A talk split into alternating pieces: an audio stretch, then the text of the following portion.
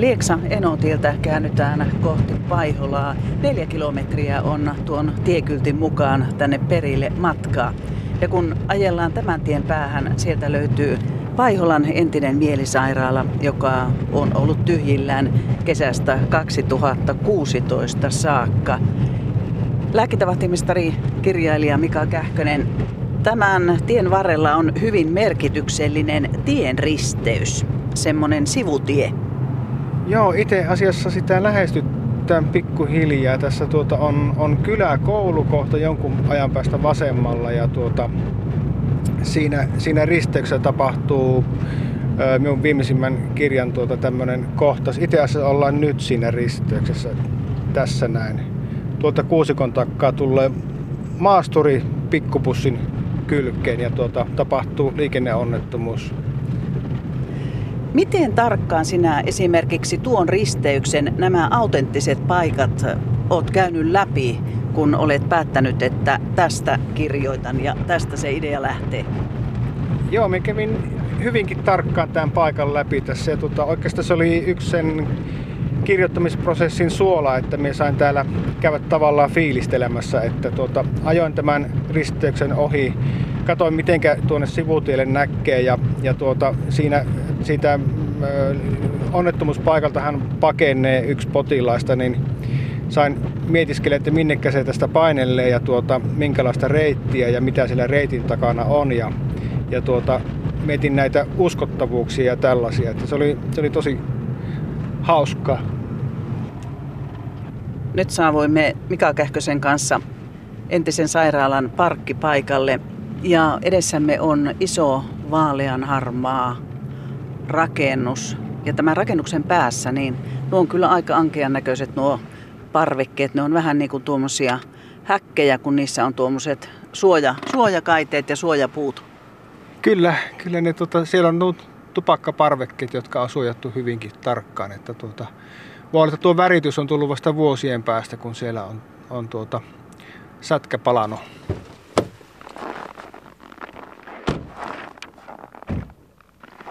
Nyt ei tuule onneksi. Joo, nyt ei tuule. Nyt on ihan hyvä, hyvä kirpakka pakkaskeli. Tässä on useampia rakennuksia tässä pihapiirissä. Joo, tämä on jaettu niin kuin tuota A-rakennuksen ja B-rakennuksen. Nämä on rakennettu eri, eri vuosina. Että ensin tuli tämä isompi päärakennus tähän ennen kuin tuota, tuo avopuoli sitten lisättiin tähän myöhemmin 50-luvulla. Ja tosiaan 2016 kesällä nämä rakennukset tyhjenivät. Kaikki toiminnot siirrettiin Joensuuhun keskussairaalaan Tikkamäelle sinne samaan, samaan pihapiiriin, missä tuo keskussairaala on. Lääkintävahtimestari, kirjailija Mika Kähkönen, miksi tämä talo, tämä pihapiiri, nämä seudut, miksi ne alkoivat kiinnostaa sinua? Ehkä varmasti työn kautta sillä tavalla, että tuota, et kun se oli paljon oli puhe, puheaiheena tuo sairaalan muutto ja, ja tuota, Paiholan siirtyminen tuonne, tavallaan Paiholan siirtyminen tuonne keskussairaalan yhteyteen ja, ja tuota, sitten sattumalta kuulin, kuulin siitä, että, että täältä myös siirtyi esiin, että täällä ylläpidettiin pientä sairaalan museoa, josta sitten tuota, oli ne esineet tulossa tuonne, tuonne tuota keskussairaalan yhteyteen ja siitä sain sen ajatuksen, että entä jos näissä esineissä, vanhoissa hoitotarvikkeissa on jotakin erityistä jollekin potilaalle. Ja, ja tuota, tämä, tämä ihminen uskoo, että niissä on kirous ja niitä ei saa siirtää täältä. Ja, ja tämä oli se tavallaan semmoinen alkusiemen sille, että läksin miettimään sitten sitä tarinaa siihen sen ympärille. Ja tarinahan siitä syntyi Kroonikko-niminen kirja. Nyt täällä pihat on kyllä aurattu, rappuset on hyvin lumisia ja sisään me emme pääse tähän taloon. Meillä ei ole sinne avaimia. Mutta jos nyt ajateltaisiin, että kirjaan pitäisi saada tarinaa siitä, että miten tämmöiseen rakennukseen päästään sisälle ilman avaimia, minkälainen tarina siitä tulisi? Miten pahoissa aikeissa oleva pääsisi tuonne sisälle? No ensinnäkin tässä tulee mieleen tämmöinen hyvin, hyvin tota jännä symbolinen ajatus, että kun on tuota, puhutaan kuitenkin mielisairaalassa, jossa on ollut suljettuja osastoja ja joista ei ole ollut ulospääsyä, niin tämä on nyt kääntynyt ylösalasin tämä, että nyt tänne ei, tänne ei tulla sisälle. Ja tuota, mutta sitten tämä, tämä niin tämän iso sairaalan rakennus, niin täällähän on paljon sisääntuloaukkoja, on ovia ja, ja tällaisia, ja on sitten yhdyskäytäviä näiden rakennusten välillä. Ja, ja tuota, jotka kulkee tuolla maan alla näkymättömissä. Et siellä on hyvin paljon sellaisia paikkoja, joista voi, voi pyrkiä sisälle ilman, että, ilman, että tulee huomatuksi. Ja si, siinä on sitten se, mistä lähtisin miettimään sitä, että miten tänne tultaisiin. Se, se ikkunan rikkominen jotenkin niin tuntuu niin ilmiselvältä, että pitäisi olla jotakin muuta, muu konsti siinä. Että tuota, siinä saattaisi olla hyvinkin monta eri vaihtoehtoa ennen kuin sit se lopullinen valinta tapahtuisi. Sunnuntai-vieraana tänään joensuulainen lääkintävahtimestari, kirjailija Mika Kähkönen. Tämä entinen Paiholan mielisairaala on yksi ympäristö, mikä sinun mielikuvitusta on kiehtonut, mistä olet ottanut eväitä viimeisimpään kirjaan. Toinen ympäristö on sinun oma työpaikkasi siellä Tikkamäellä keskussairaalalla. Olet siellä lääkintävahtimestarina. Nyt lienee aika tutustua siihen todelliseen työympäristöön, missä työskentelet. Miten eh, pitkään olet siellä jo ollut töissä?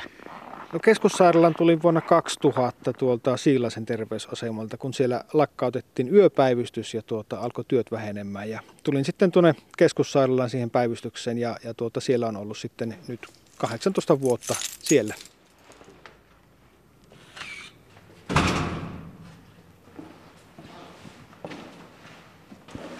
Mika Kähkönen, sinun työpaikalla on aika paljon käytäviä. No kyllä niitä riittää tässä sairaalassa, niin kuin kaikissa sairaaloissa tuota, ylipäätään, kyllä. Ja nämä on täällä maa alla? No nyt ollaan maa alla tämä yhdyskäytävä, mikä kulkee. Tämmöinen hyvin matala, jossa on kaikki putket ja sähköjohot pinnassa. Että tämä on tällainen, kyllä. Mitenhän monta kilometriä näitä käytäviä on kaiken kaikkiaan? Sitä on hankala kyllä arvioida, mutta sen voin sanoa, että kaikkia käytäviä en ole vielä kulkenut näistä, vaikka täällä on ollut jo sen 18 vuotta. Ja lisää rakentavat, että kiire tulee. Sinä olet täällä keskussairaalassa Joensuun Tikkamäellä lääkintävahtimestarina. Oletko laskenut, että montako kilometriä tai askelta tulee päivässä työssä käveltyä? No kyllä semmoinen keskimääräinen työpäivä, niin semmoinen kuusi kilometriä tulee varmasti käveltyyn, että askelmittarilla on mitattu. Miten raskasta sinun työ on? No se on hyvin vaihtelevaa, välillä, välillä raskasta, välillä pääsee vähän kevyemmällä, mutta tuota, kyllä se niin kuin kuluttavaa on, mutta, mutta varmasti antaa sitten kanssa paljon muutakin kuin vaan sen tienestin. Sinä olet lääkintävahtimestari, mutta takana taustalla on pari muutakin ammattia. No joo, ihan alun perin opiskelin putkiasentajaksi, että, että tuota, sitten sitä, sitä työtä tein semmoisen kaksi ja puoli vuotta. Ja, ja sitten sen jälkeen tuli tämä lama-aika ja, ja tuota, jäin työttömäksi. Ja sitten opiskelin myöhemmin lähihoitajaksi. Siinä välissä oli tuota, pari työllistämisjaksoa tuolla terveyskeskuksessa, te- teknisessä huollossa ja siellä vuodeosastolla. Ja sieltä sitten oikeastaan sain sen kimmokkeen hoitoalalle ja, ja tuota, tätä, kautta, tätä kautta sitten tänne sairaalaan.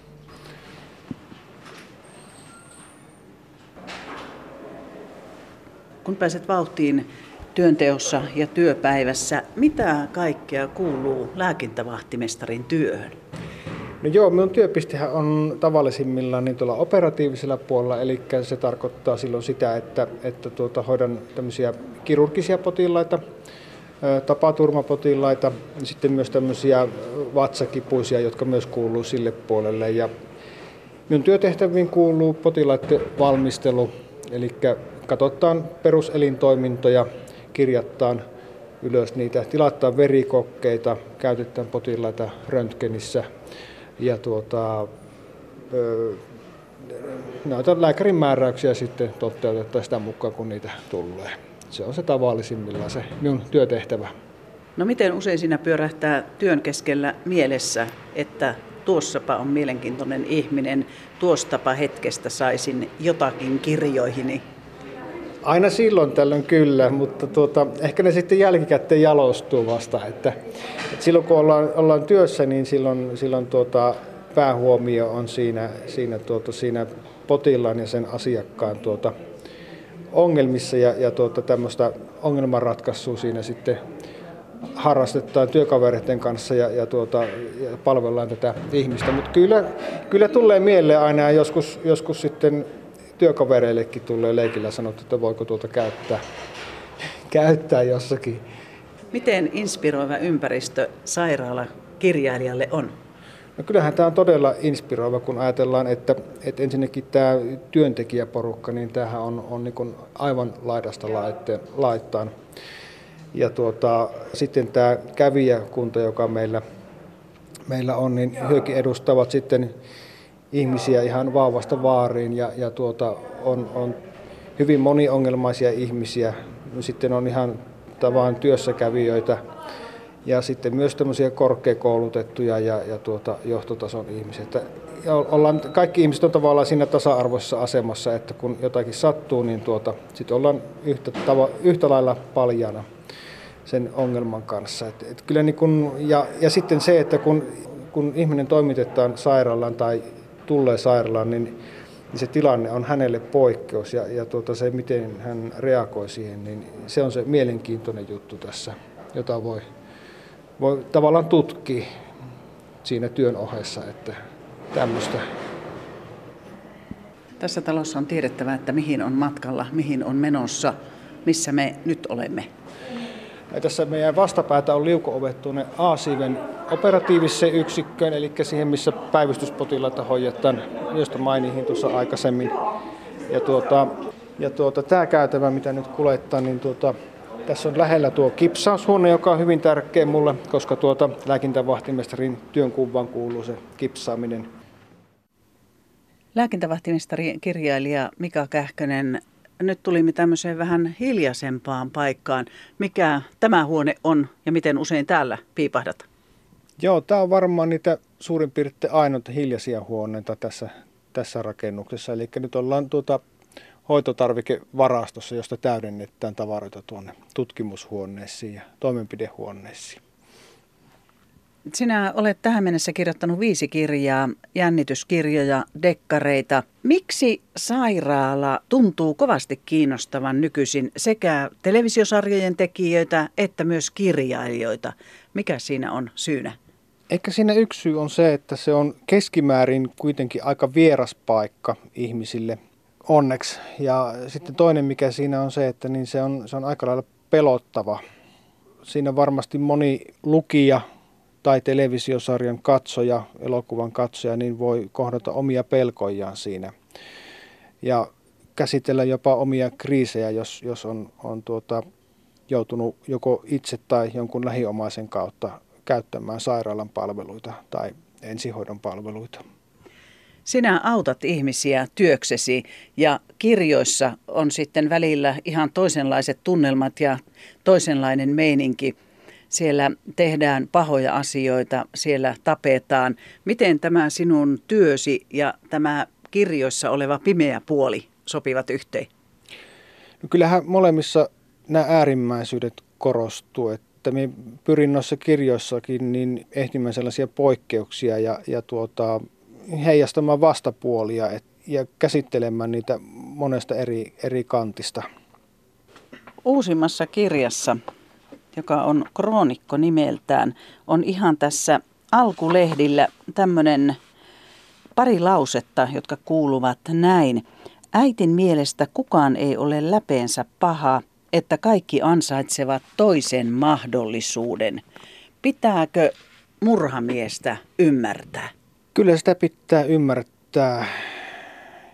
Ei suinkaan hyväksyä sitä tekoa, mutta tuota, lähes aina, aina sieltä löytyy joku motiivi, joka on hyvin ymmärrettävää. Ja jos tällaisen ihmisen elämähistoriaa käyvän taaksepäin, niin sieltä saattaa löytyä hyvin isoja tragedioita, jotka on sitten jalostanut tätä ihmistä sikäli väärää suuntaan, mutta kuitenkin että kaikki on sitten johtanut sitten lopulta tähän, tähän ikävään tekoon. Siinä voi olla pienempiä tekoja tämmöistä ongelmakäyttäytymistä jo aikaisemmalta ajalta. Ja minä luulen, että jos, jos tuota, tällaista ihmistä ymmärrätte, niin pystytään muiden tällaisten tapausten kohdalla niin ehkäisemään sitten sitä, tätä, tekemistä, tällaista tekoa. Pitääkö antaa anteeksi? Ei sitä tarvitse antaa anteeksi. Minä olen hyvin huono ihminen sanomaista, kun minä olen itse säästynyt luojan kiitos sellaisilta asioilta, niin isoilta asioilta, vaikka vastoinkäymisiä toki on ollut elämässä, mutta en, en uskalla sanoa sitä, että pitää antaa anteeksi, koska onhan se kuitenkin sellaisille ihmisille, jotka, jotka tuommoista todellisessa elämässä joutuu kokemaan, niin se on niin iso, iso juttu, että ei voi niin kuin, mitään ehdotonta vastausta tuohon antaa. Jotenkin tuntuu siltä, että tämä nykyaika, tämä aika mitä me elämme, on monelle aika kovaa aikaa monestakin syystä. Miten ohut sinun mielestä on se raja, että ihminen tekee jotain pahaa, joko itselleen tai muille, ohittaa sen, sen tietyn rajan? Siis sellainen tilanne voi tulla vastaan kenelle vaan, kun ahdistetaan nurkkaan. Totta kai niin kun jokaiselle ihmiselle pyritään opettamaan jo ihan pienestä lapsesta lähtien, että ei saa lyödä, pitää pyytää anteeksi ja tällaisia asioita. Uskon kuitenkin, että ihminen on hyvä, ei halua satuttaa toista ihmistä. Että nämä on tällaisia asioita, että, että toisessa tilanteessa ne hyväksytään ja toisessa tilanteessa ne sitten kielletään. Se, se riippuu niin paljon sitä asiayhteydestä sitten se varsinkin, jos yrittää parhaansa ja silti, silti se lopputulos on huono, niin siinä voi sitten lähteä oikomaan, että, että ei mennäkään enää sääntöjen mukaan. Sunnuntain vieraana on joensuulainen lääkintävahtimestari, dekkarikirjailija Mika Kähkönen. Tässä on puhuttu syntyjä syviä hetken aikaa. Nyt on sitten aika siirtyä huipulle 11 kerrokseen tässä keskussairaalassa. Miksi sinne? No sillä on ihan erityinen merkitys sillä tavalla, että tuo kroonikko, olikohan toinen luku, niin siinä, siinä alkaa sitten, siinä tapahtuu ensimmäinen murha. Mennäänkö me edelleen tapahtumapaikoille vai tuonne, mistä on loistavat näköalat? Mihin Joo, päin? mennä tuohon porras, porraskäytävään. Tästä meillä on hyvät näköalat tuonne, tuonne ikkunoista ulos ja tässä tota voidaan sitten jutella enemmän. Miten kauas täältä näkee? Täältä näkee naapurikuntiin saakka, että, että tuota, varsinkin tällaisella kelillä niin tuota, on ihan mahtavat näkymät. Viisi kirjaa olet kirjoittanut. Miten sinusta tuli kirjailija?